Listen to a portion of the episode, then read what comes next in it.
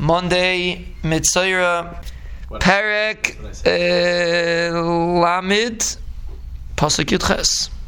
It's we're holding? I think it's we're holding. Vayatzal David is kalash alakhu Amalek v'shtei noshev It's David. David saved everything that Amalek took and his two wives. He also saved, and we made this diak earlier that David was a melech, and therefore priority one was for the tzibur, priority two was for his wives.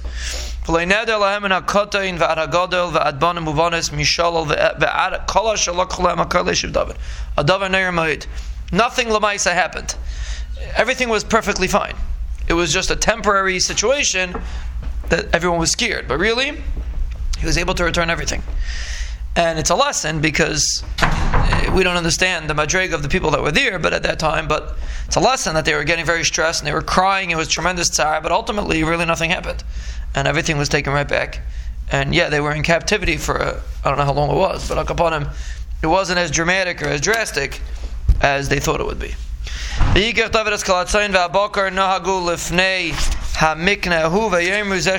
So he took all the sign and they the uh, the bakar and they walked lefnei mikne. The people walked in front of the uh, mikne, and the mafarshim say that if someone Rashi says Pashim Shad is they just were making a statement. This is the this is what David captured.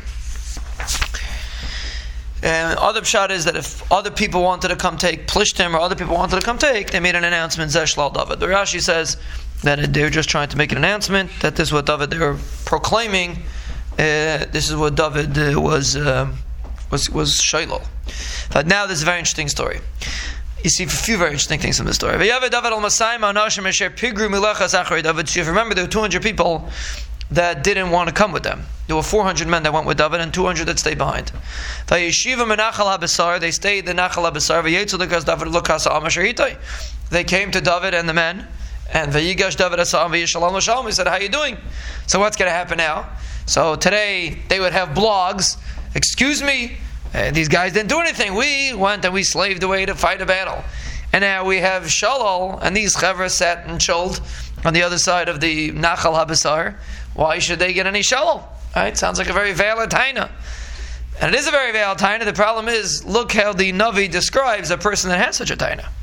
Vayan kol ishra ublial. So next time you hear somebody make such a taina on somebody, you'll know that he's the Torah, the Navi describes him as an ishra ublial.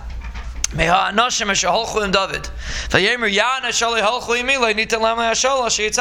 didn't come with us. We're not going to give them the shalal. We'll give him back his wife. We'll be nice. Give him back his kids. But that's it. You didn't do it. You didn't work for it. You didn't deserve it. And apparently, that it's to us that sounds very logical.